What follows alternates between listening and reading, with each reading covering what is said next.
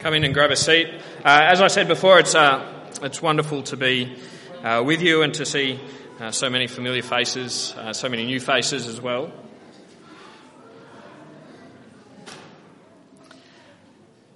Uh, as Sarah said, as she, she read that passage for us, it's only a short passage this morning, only three verses. but it would be really helpful for you to keep the Bible open at those verses as we work through them together. How about we pray together as we start? Uh, our gracious Father, we thank you so much for uh, your word. Uh, you tell us that it's living and active, uh, that it's sharper than any double edged sword. We pray that by your Spirit, your word will work in us this morning, uh, that as we hear it, you'll give us understanding that you'll convict us of sin, you'll bring us to repentance, and you'll help us look to the Lord Jesus for life. And we pray in his name. Amen. Well, I hope as you heard those verses read, as Sarah read them for us, uh, that you noticed the repetition in those verses. Uh, as I tell our students on campus over and over and over again, repetition is an important tool in your toolkit for reading the Bible well. Uh, your high school English teacher probably told you that. Uh, repetition is for emphasis. Repetition is for emphasis. Do I need to say it again? Repetition is for emphasis. And so I hope that as Sarah read those verses for us, uh, you notice that three times in those three verses, the author to the Hebrews repeats words about endurance. In each one of those three verses, he uses words that are related to endurance. This is a passage that is all about endurance in the Christian life. Uh, a few years ago, I, I heard this passage preached on, and I heard a preacher illustrate this passage with a story that is now forever linked with Hebrews 12 in my head. It's the story of the race to the South Pole. Uh, it happened just over 100 years ago. There were two teams that were working to be the first to reach the South Pole. There was a Norwegian team led by a guy called Roald Amundsen. Uh, and there was a British team which was led by Robert Falcon Scott, or Scott of the Antarctic. It was an epic journey to the South Pole. It's over 1,300 kilometres from their base camp to the actual pole. That's roughly the equivalent of going from here in Toowoomba to Townsville and then turning around and coming back again. Steve's just done that last week. Steve, how would you like to do that on foot? Yeah, you'd probably have to put shoes on, wouldn't you, Steve? Uh, unlike Steve's trip to Townsville, though, temperatures at the South Pole were around the minus 30s, minus 40s. Uh, they battled scurvy and frostbite gangrene, snow blindness, blizzards. It was a hard journey. And for Amundsen's team, for the Norwegians, it was a great success. Uh, those guys made it to the South Pole first, and they got back with everyone in their team still alive. For Scott's team, though, the journey was an epic failure. Uh, they arrived at the South Pole on the 17th of January 1912 and they found that after years of planning, they'd been beaten by just 34 days. And even worse, every single one of them died on the return journey. Out of the five man team, not a single one made it home alive. One huge success and one huge failure. And actually, to see why, you just have to look at how the teams were organised. So Amundsen's team, the Norwegians, they were like a well oiled machine. They had planned every part of their trip down to the exact detail. All of them were expert skiers. They carried absolutely no extra weight.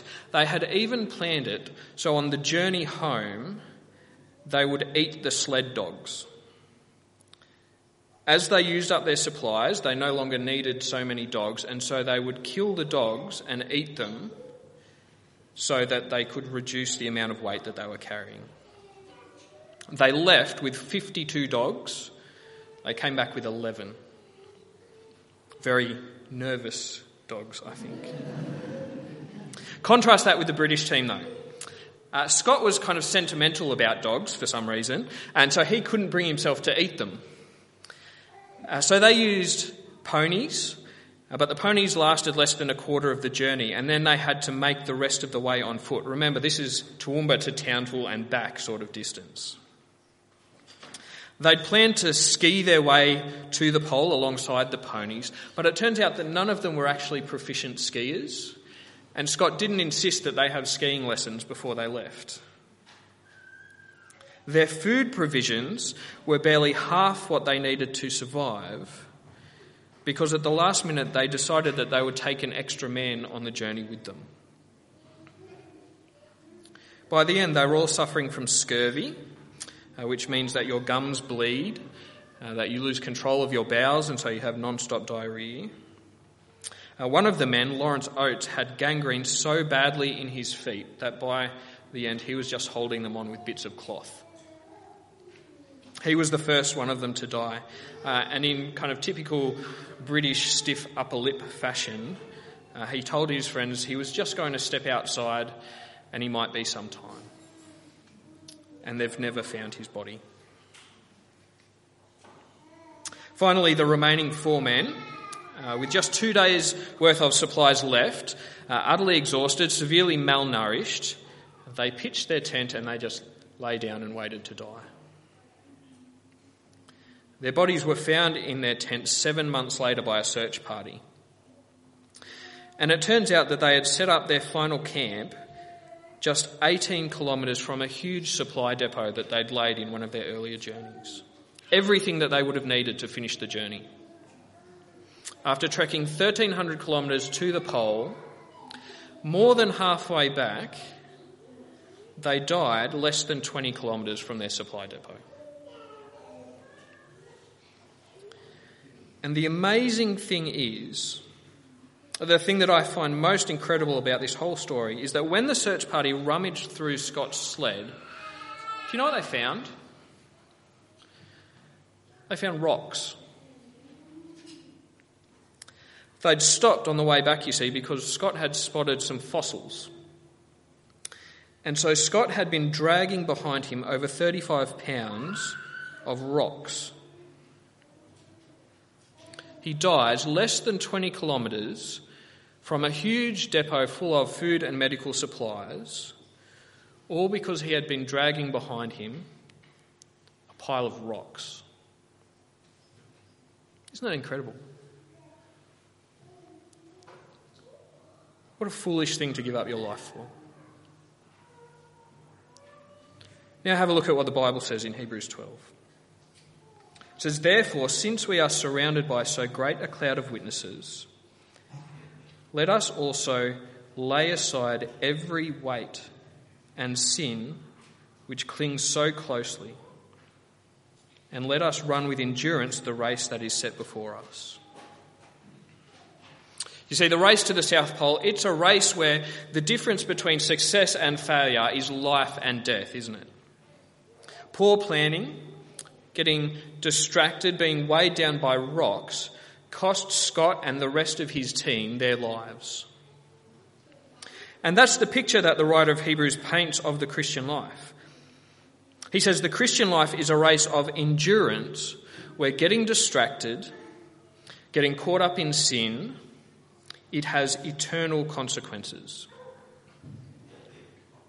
It is literally the difference between life and death.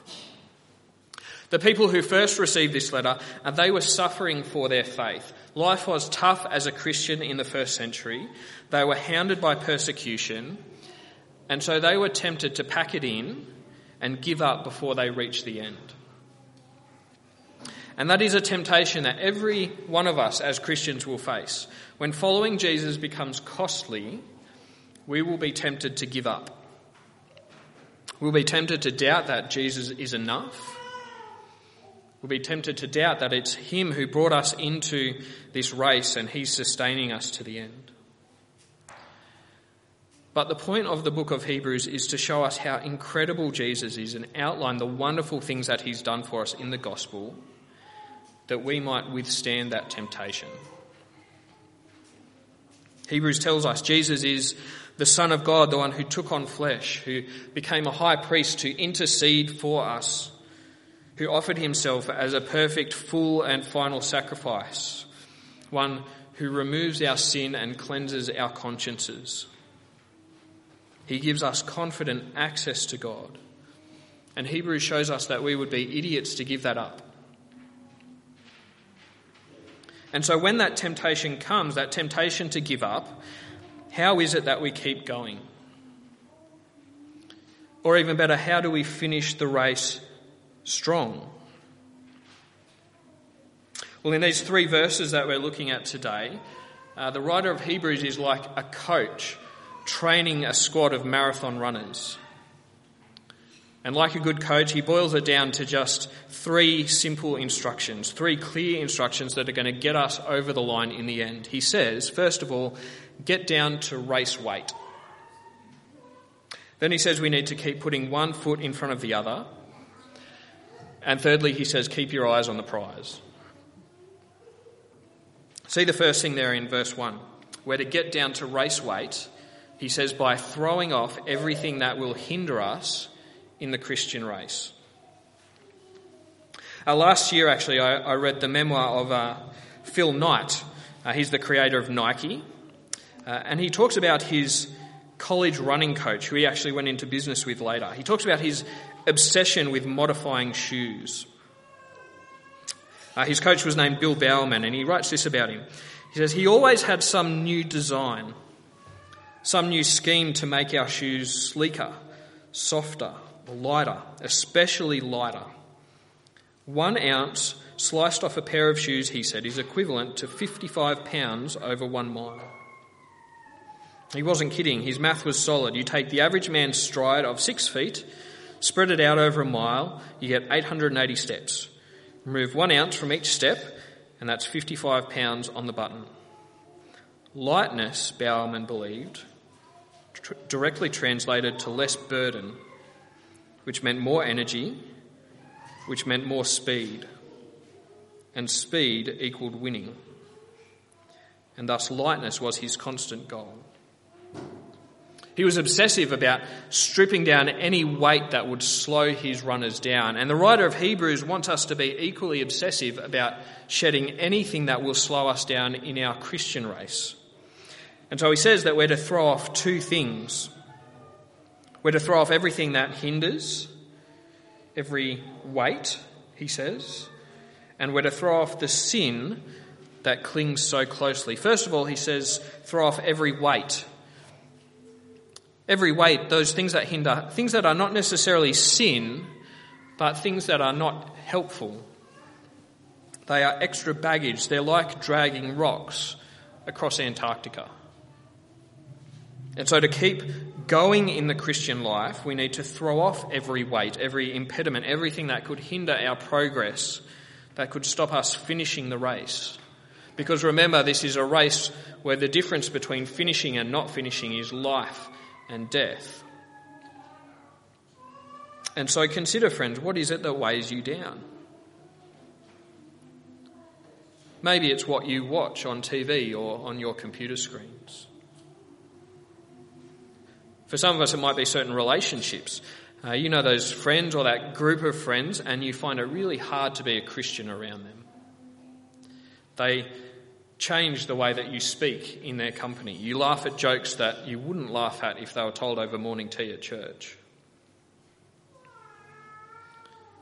Or perhaps it's an attitude that you've cultivated. Uh, I know for me, I find it much easier to check the news on my phone and scroll through Facebook every morning than I do to sit down with my Bible open to read and pray. Have you grown complacent in your Christian life? You know, you make it to, to church on Sunday, you live a, a relatively moral life, but you have no desire to be sharing the gospel with people. You come to church to be served, not to serve others.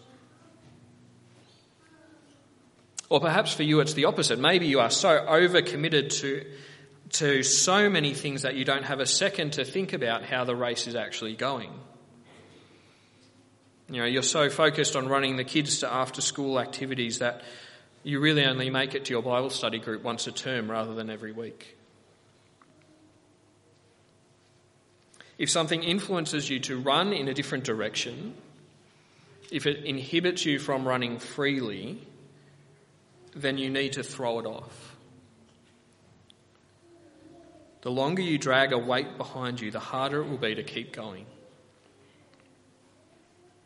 And so perhaps take some time today or this week and consider what it is for you that might be slowing you down and throw it off. But do you see the other thing in verse 1 that the writer of Hebrews says we need to throw off? He says, Lay aside every weight and the sin which clings so closely. This is where the great danger is, isn't it? In sin. Uh, last year we had a bunch of trees in our backyard cut down uh, because these spiky vines, asparagus vine, had uh, wrapped itself around the trunks and the branches of the tree and had choked the trees to death. And that's the picture of sin that the author gives us here, isn't it? Sin tangles us, it trips us up, and it, it keeps us from finishing the race by slowly choking the life out of us. Habitually indulging in sin is so dangerous. Those same sins over and over again, they sear our consciences. And so we start to think they're not actually that bad. Or else we become so overwhelmed with guilt and shame about them that we just find it impossible to draw near to God for help and for forgiveness. It will drag you down in your race. So Hebrews tells us stop it. If you have a sin that is tripping you up, or slowing you down, or holding you back, throw it off. Maybe confess it to someone, uh, ask for help, get people to pray for you, but throw it off. And particularly ask for God's help Hebrews tells us that God promises to give us help through Jesus in time in our time of need. And so get down to race weight by throwing off everything that hinders or tangles. Secondly, this passage tells us to keep putting one foot in front of the other, to keep running. Do you see that at the end of verse 1? Let me read that verse again. Therefore, since we're surrounded by so great a cloud of witnesses, let us also lay aside every weight and sin which clings so closely, and let us run with endurance the race that's set before us. Uh, I've never done it myself, uh, but when someone runs a marathon, I've been told, uh, they keep doing the things that are going to help them cross the finish line at the end. Uh, they carbo load in the days leading up to it. Uh, they eat a good breakfast. They stay hydrated through the race. Maybe they've got you know, goals for different parts of the race. They do whatever they need, not just to start the race well. They want to cross the finish line, don't they? And so it is in the Christian life. What are those things that keep us going, that keep us putting one foot in front of the other? This is a race that, for some of us, is going to last 50 or 60 or 70 years. How do we make sure that we endure in that race? Uh, Hebrews has told us that already, uh, the things that will keep us going. Uh, it's definitely worth going back over the whole book and reading it for yourself. It takes about 45 minutes to read Hebrews. Maybe you could do that this afternoon. But let, you, let me give you the, uh, the highlights package of what Hebrews says as it encourages us. Uh, chapters 1 and 2, they tell us to pay attention to the gospel that has been revealed by Jesus, uh, revealed by God rather, through Jesus and has been declared to us by the eyewitnesses. That testimony that is now written down for us in Scripture. In other words, Hebrews says, read your Bible. Chapter 4, Hebrews says we should draw near to our high priest for help and mercy in our time of need. How do we draw near to Jesus? We pray. pray for Jesus' help to withstand temptation. Chapter 10 tells us to draw near to God in faith, to hold on to our hope, and to meet together to spur one another on to love and good deeds. What is it? It's prayer, it's study and growing in the Word, and it's doing it in the context of regular fellowship with God's people. Hebrews says, go to church. They're all basic things, aren't they? You know, they're the, the easy applications for a preacher to make Bible and prayer and fellowship. But Hebrews tells us that they are the things that God gives us to keep us running in the race. They're what theologians call the means of grace. They are the tools that we need to endure. They are gifts given by God to his people to keep them spiritually fighting fit. Without those things, it's like trying to make it to the South Pole without knowing how to ski. And so get down to race weight and keep putting one foot in front of the other. Finally, uh, our rider's third instruction is to keep our eyes on the prize. We're to keep looking at Jesus. Do you see that in verses 2 and 3? Let us run with endurance the race that's set before us looking to Jesus, the founder and perfecter of our faith, who for the joy that was set before him endured the cross, despising the shame, and is seated at the right hand of the throne of God. And again in verse 3 consider him who endured from sinners such hostility against himself, so that you may not grow weary or faint hearted. Uh, as we've taught our kids to ride their bikes, there's a, a principle that we've come to realise. Where you look is where you end up heading. If they keep their eyes on the path ahead as they're riding their bikes, they'll go straight. They'll stay on the path. As soon as they get distracted by something around them, they end up crashing. Where you look is where you end up going, and it's the same in the Christian life. And so, what are you looking at? What's the goal that you are heading towards? Because what you look at influences how you run the race. Perhaps you're focused on being set up for a comfortable retirement, making sure the super's bumped up enough you know, perhaps you're looking at the renovation that the neighbour has just done to their house and thinking, oh, I could do that to my place. Or the new Prado that's sitting in the neighbour's four wheel drive, in, uh, in their driveway. Perhaps you're looking at private school for the kids and figuring, oh, maybe if I have to work a few Sundays to make sure we can afford it, that's not too bad. Doesn't matter if I skip church every once in a while. What might it be for you that catches your attention and tempts you to run in a different direction? Because wherever you set your eyes, your body will follow. And so Hebrews says the, the way to make sure we finish the race, to not grow tired and wear out, is to keep looking at Jesus. We're to look at Him because he's the goal that we're running towards, isn't he? He's the reward. He's not just the help to get us there in the end, you know, the one who carries us over the line. He's actually the prize. It's being with him. And so we need to keep looking to him. And as we do, what do we see? We see, as I've heard someone say, we see in Jesus the ultimate endurance athlete. If you know the book of Hebrews, you'd know that in the previous chapter, chapter 11, we're given a tour of the Hall of Fame of faith. Dozens of examples of men and women whose certain hope in the promises of God mean they stand firm in the face of great difficulty. And it's their witness that's meant to spur us on to keep running and to finish the race well.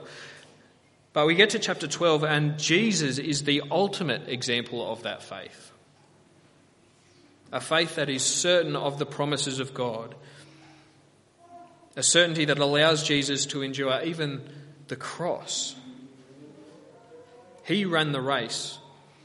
He laid aside every weight.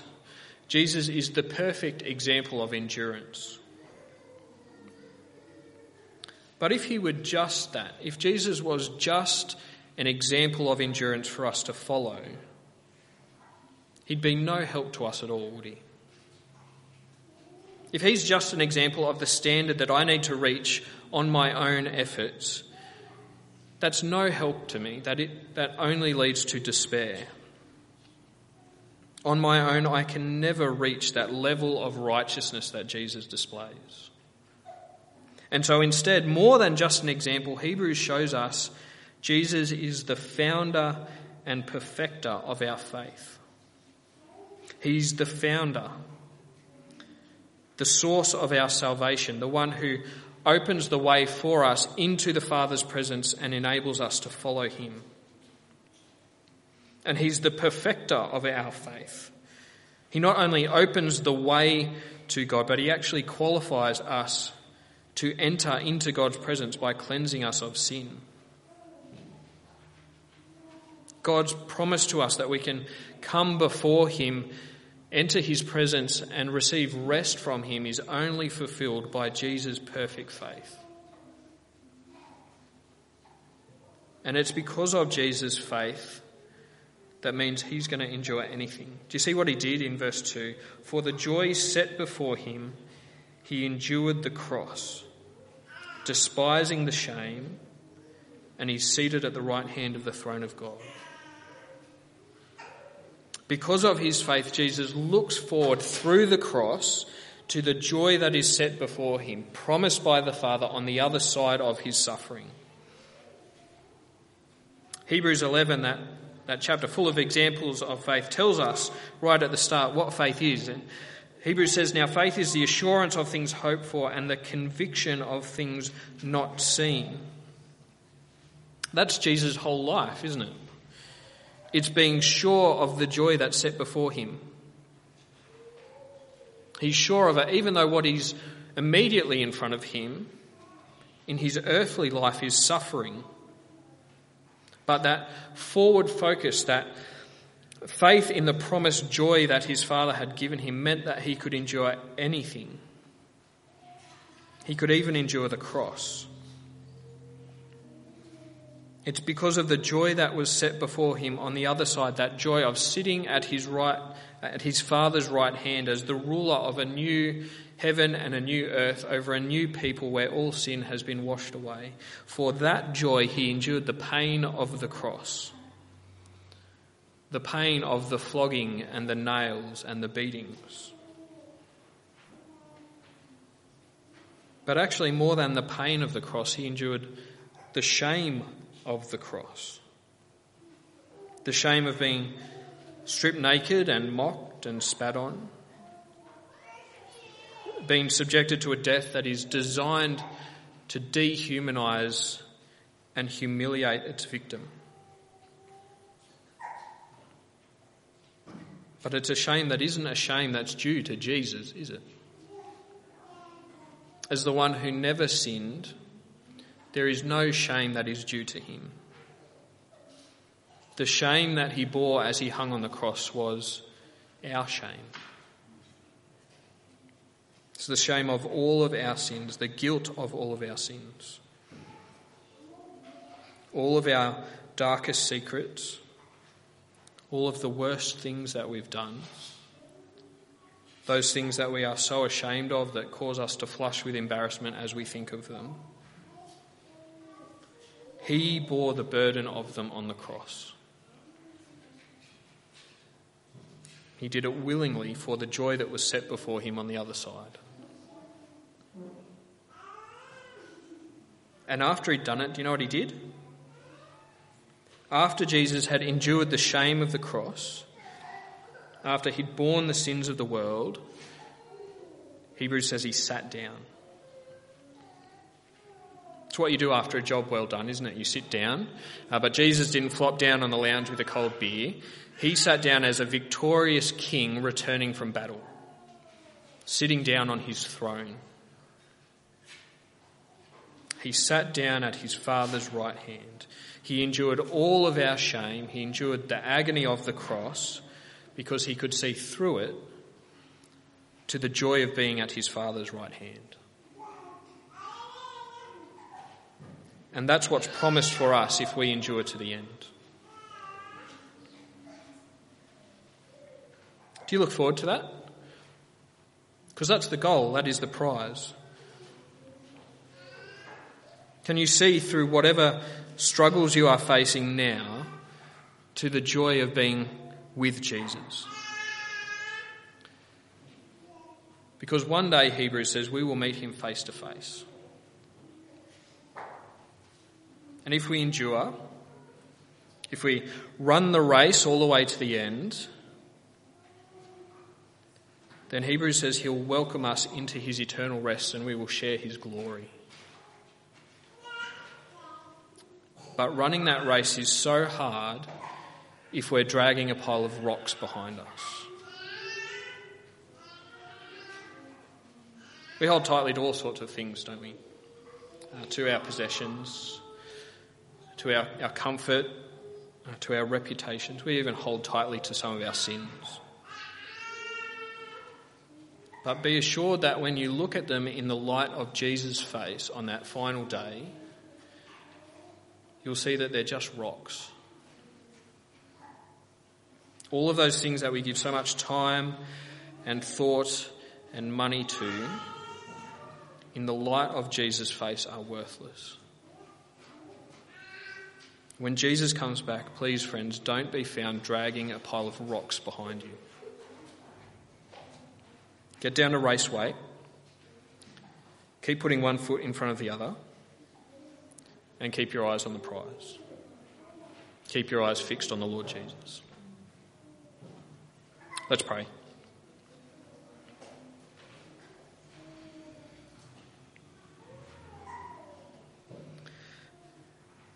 Our Heavenly Father, we thank you uh, so much for the wonderful news of the gospel. Uh, that through the death of Jesus on the cross, our sin and our guilt and our shame has been taken away. Father, we pray that you would help us hold fast to the faith.